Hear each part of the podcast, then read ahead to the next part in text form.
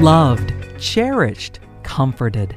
Welcome to the podcast ministry of Our Resolute Hope, where you will find grace, not just a concept or a doctrine of grace, but a person, a person whose name is Jesus, a person who brings hope, a determined, resolute hope that can sustain you and empower you to live courageously in this fallen world. Join us now as we learn more about Jesus, our Savior, our Lord, and our life. Beloved, thank you so much for joining us today on the Our Resolute Hope podcast.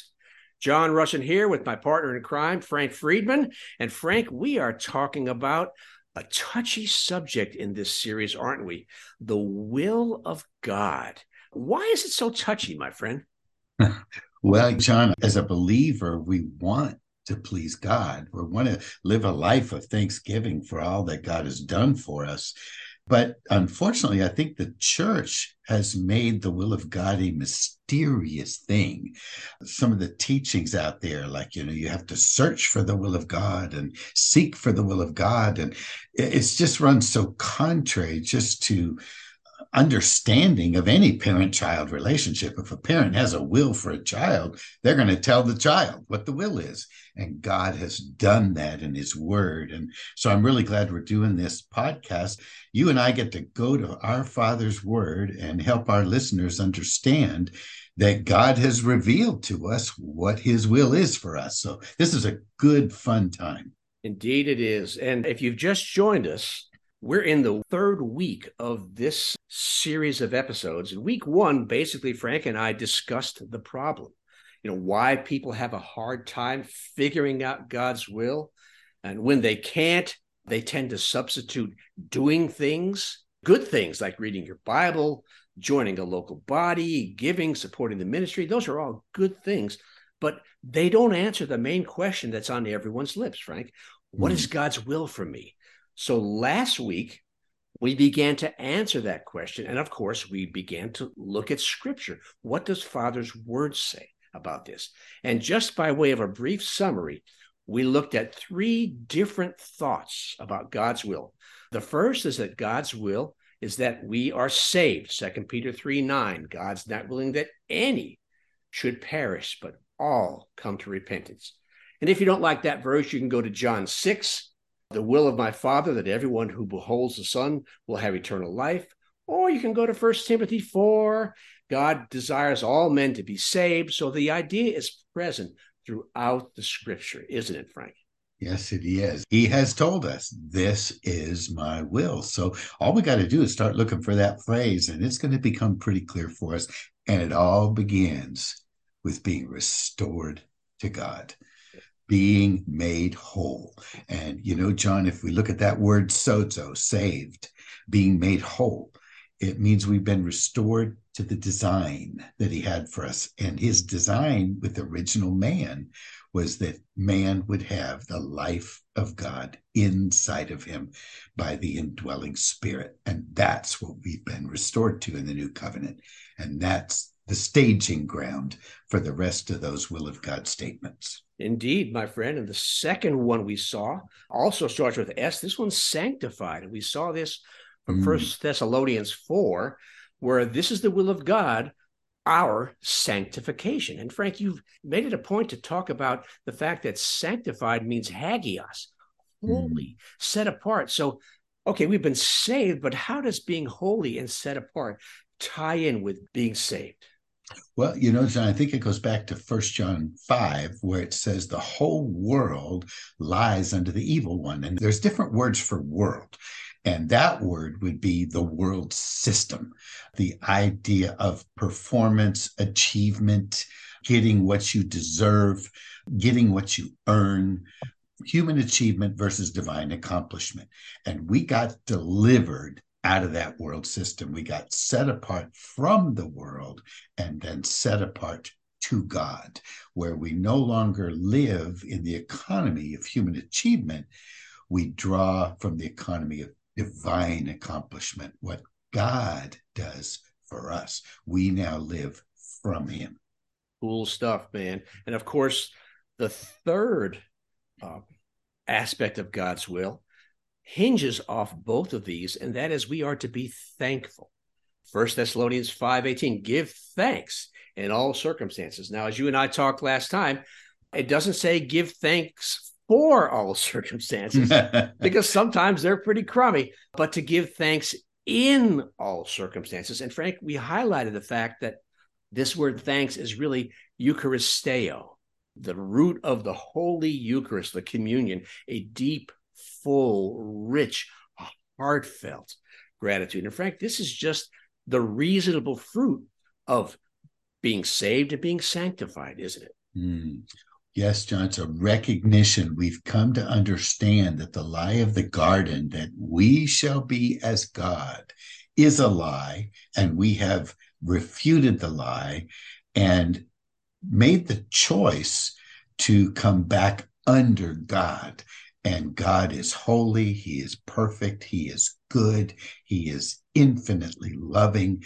And so we get restored to a place where we acknowledge that God is on the throne. And that means that whatever's going on in our life, we're not out of control. It's not random suffering. As the old song said back in the, was it the 70s? He's got the whole world in his hands and he is working to bring about good in our lives. And so, even though it might be a painful circumstance, we know it's not the end of the story. The end of the story is good. And so, we grit our teeth sometimes because we don't always feel thankful, but we thank Him. And that's Amen. an issue of faith and hope. Yes, sir, it is. Well, this week, my friend, we're going to dive into uh, a few more verses. We have seven selected in total. I'm not sure we'll get through all of them today, but we'll do our best. This one, number four, is that it's God's will that we serve. And there are hmm. lots of verses for us to choose. I picked out two, Frank. Okay. Uh, the first one is Matthew 20, verse 28. And these are the words of Jesus hmm. even as the Son of Man came not to be served, but to serve and to give his life as a ransom for many. So, this idea of service, and not only service, but the ultimate service, giving your life this is really I don't want to say our model because it means we have to duplicate it, but this is the life, the mindset that is now in us, isn't it? Absolutely, John. You know, as I was listening to you, I couldn't help but think of First John 3:16. You know, everybody memorizes John 3:16 that God so loved the world whoever believes in him would have everlasting life. But it's fascinating that the Holy Spirit put another verse First John 3:16, where he says, as the Son laid down his life, we ought to lay down our lives for the brethren. And that's a powerful, powerful statement.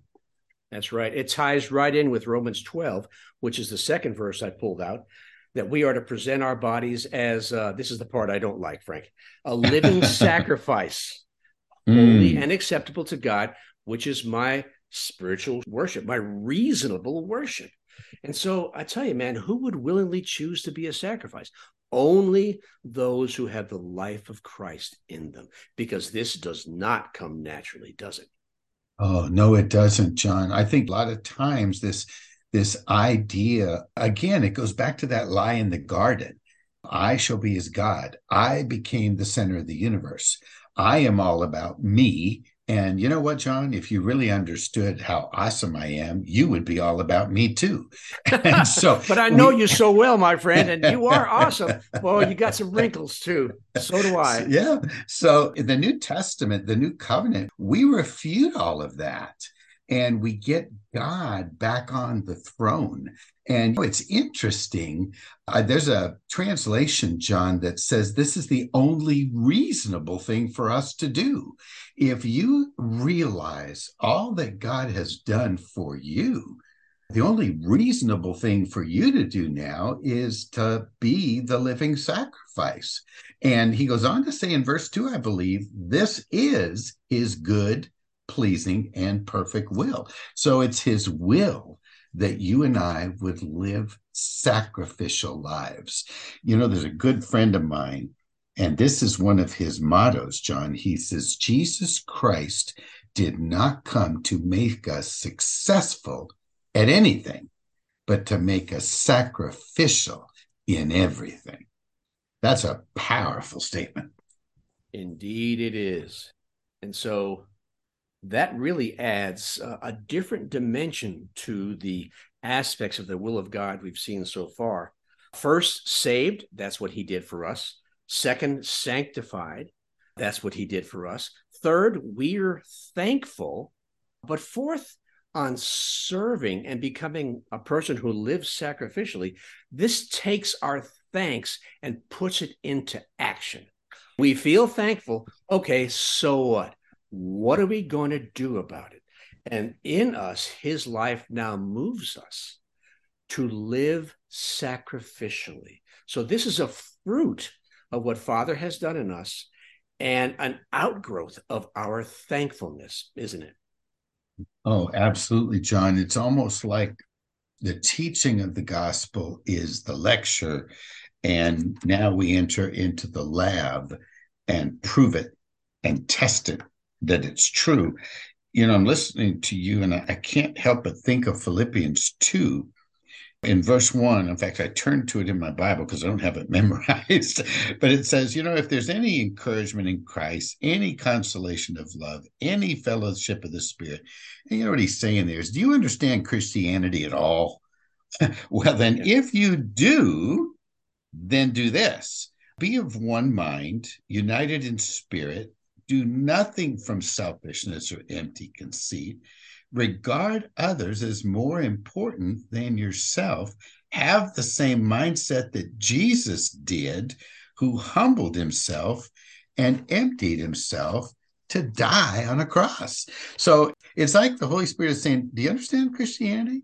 Then do like your master, lay down your life.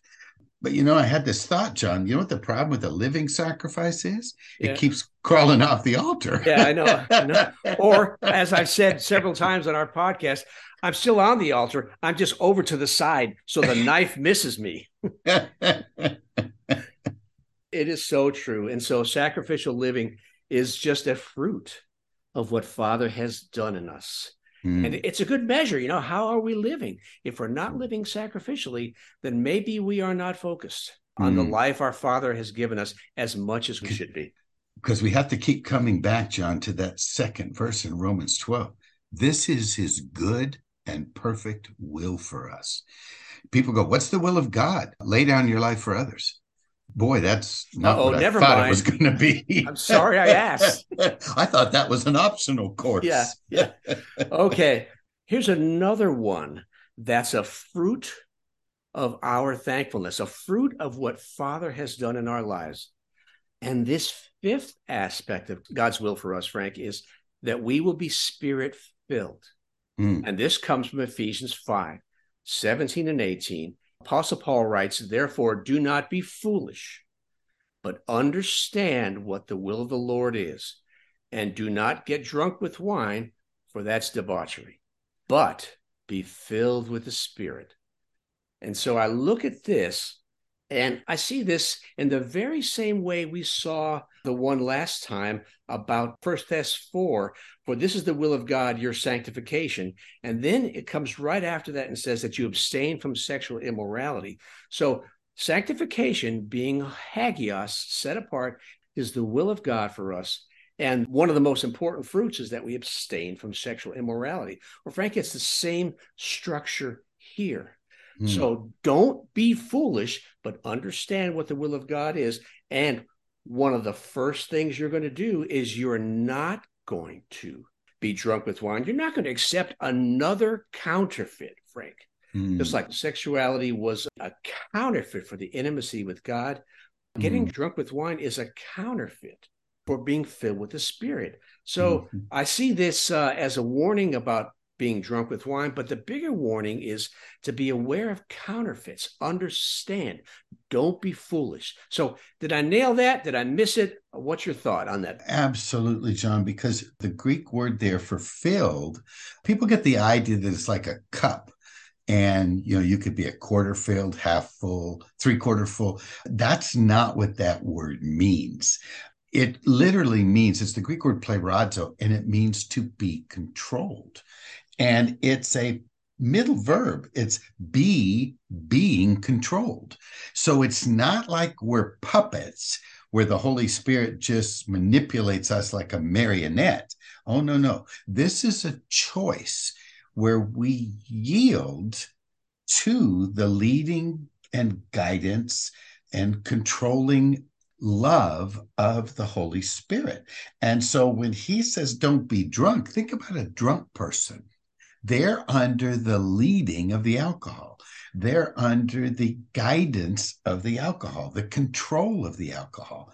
It's not just alcohol. Alcohol is simply the first illustration, but it would cover every area of your life. Don't be under the leading guidance, control of anything or anyone other than the Holy Spirit. And I love the way he puts it, John. Don't be foolish. Understand what the will of God is. In other words, you ought to know this. you have been brought into union with the living God of the universe who is your shepherd. And if you're a sheep, let the shepherd shepherd you. And it takes cooperation on our part to have that happen. You know, Frank, you mentioned that one of the newer translations for Romans 12, verse 1, is that we become living sacrifices because it's the reasonable thing for mm-hmm. us to mm-hmm. do. This word foolish implies that very same thought. It implies that you act rationally, reasonably, mm. be thoughtful, do the thoughtful thing. And that is to understand God. So it's cool because when you understand all these passages that talk about the will of God, you don't have to search for it. The mm. will of God often is the natural outgrowth of his life in you. Mm. It's reasonable, it's normal, it's natural, it's everyday, it's run of the mill, it's just life. And when you walk with him, this stuff just comes out of us as if water's coming out of a hose. That's exactly the simple picture that I get mm. when I see this word. Don't be foolish, but be rational, be reasonable, be mm. who you are, in other words. We can just put various verses together from different books and and just affirm what you just said. You know, in Ephesians 1, we've been given wisdom and understanding into the plan of God. So we get it. We're sheep He's the shepherd. We get it. He, Psalm 23, leads us to the green pastures we need. He leads us to the water we need. He's our perfect shepherd.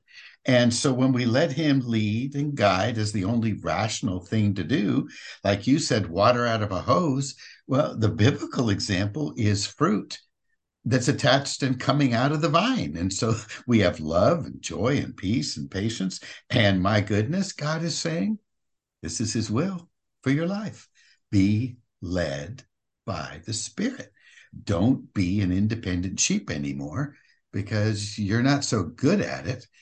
and by all means, don't let yourself be shepherded by a wolf in sheep's clothing, by a hireling let yourself be shepherded by the only true shepherd. This is a beautiful depiction for us of what the will of God is, John. Indeed, it is. And tucked into all of these is the subtle but very clear warning that the enemy is going to parade any number of counterfeits in front of mm. us. So watch out for them. The Spirit will tell you where they are and mm. just run. Don't go there because they are just like the phrase we use all the time, Frank. They're just hollow bunnies that mm. look good on the outside but have no substance on the inside. Mm. Cool stuff, man. All right. The next one we're going to talk about, this again, is the will of God. And I'll tell you, my friend, this is something that is does not sit well with me and with mm. a lot of people I know. This is to submit. Mm. And it's not just submit to people you agree with. We all like that. Mm. This is submit to every authority because Romans 13 tells us that every authority is established by God. And it's like if you rebel against authority that he's put in place, guess what, man? You're rebelling against God. Boy, this is tough, Frank, isn't it? Mm, John, I don't like this. uh, it's easy to submit to somebody that you know has your best interests at heart. But when we have to submit to somebody that we don't agree with, who's calling us to do something that isn't sinful, because then we've got the clear word of God. We obey God, not man. But when they're calling us to do something we don't think is the best way or feel is the best way, like as an employee to a boss, and you've got a great new methodology, and he says, no, do it my way that's hard to submit, John. And I mean, that's just not the American way. I mean, when, when somebody's calling us to do something, we declare independence and fight for our freedom for crying out loud. This is otherworldly. It's what the Lamb of God did, John. It's yes. what our Lord Jesus did. He submitted to every authority. Yes, even to the point of death mm. and humiliation and shame.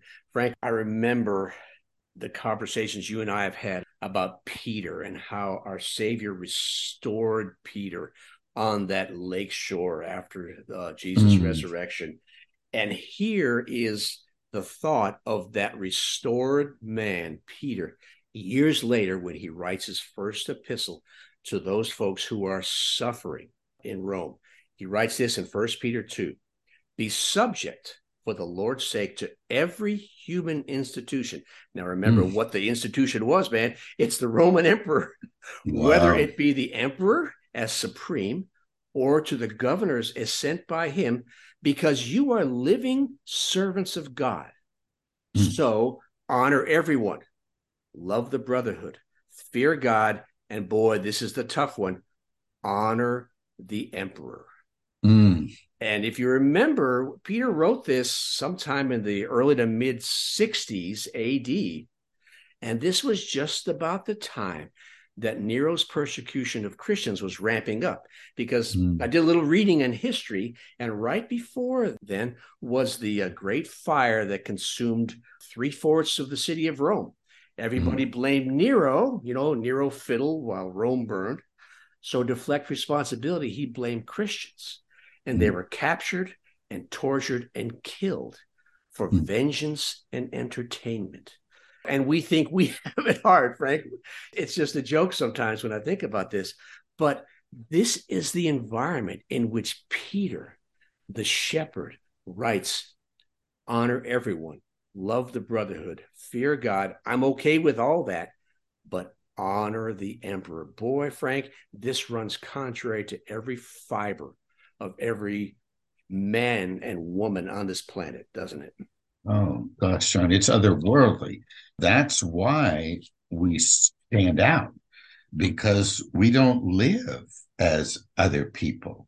We live a life that lays down its life for others. We live a life that honors other people and submits to other people. And you know, John, we were just in Ephesians 5 where we talked about being spirit filled and that was control. Don't let yourself be controlled. But in the context, I was just looking at this. He continues in that flow of thought by saying, be in submission to one another.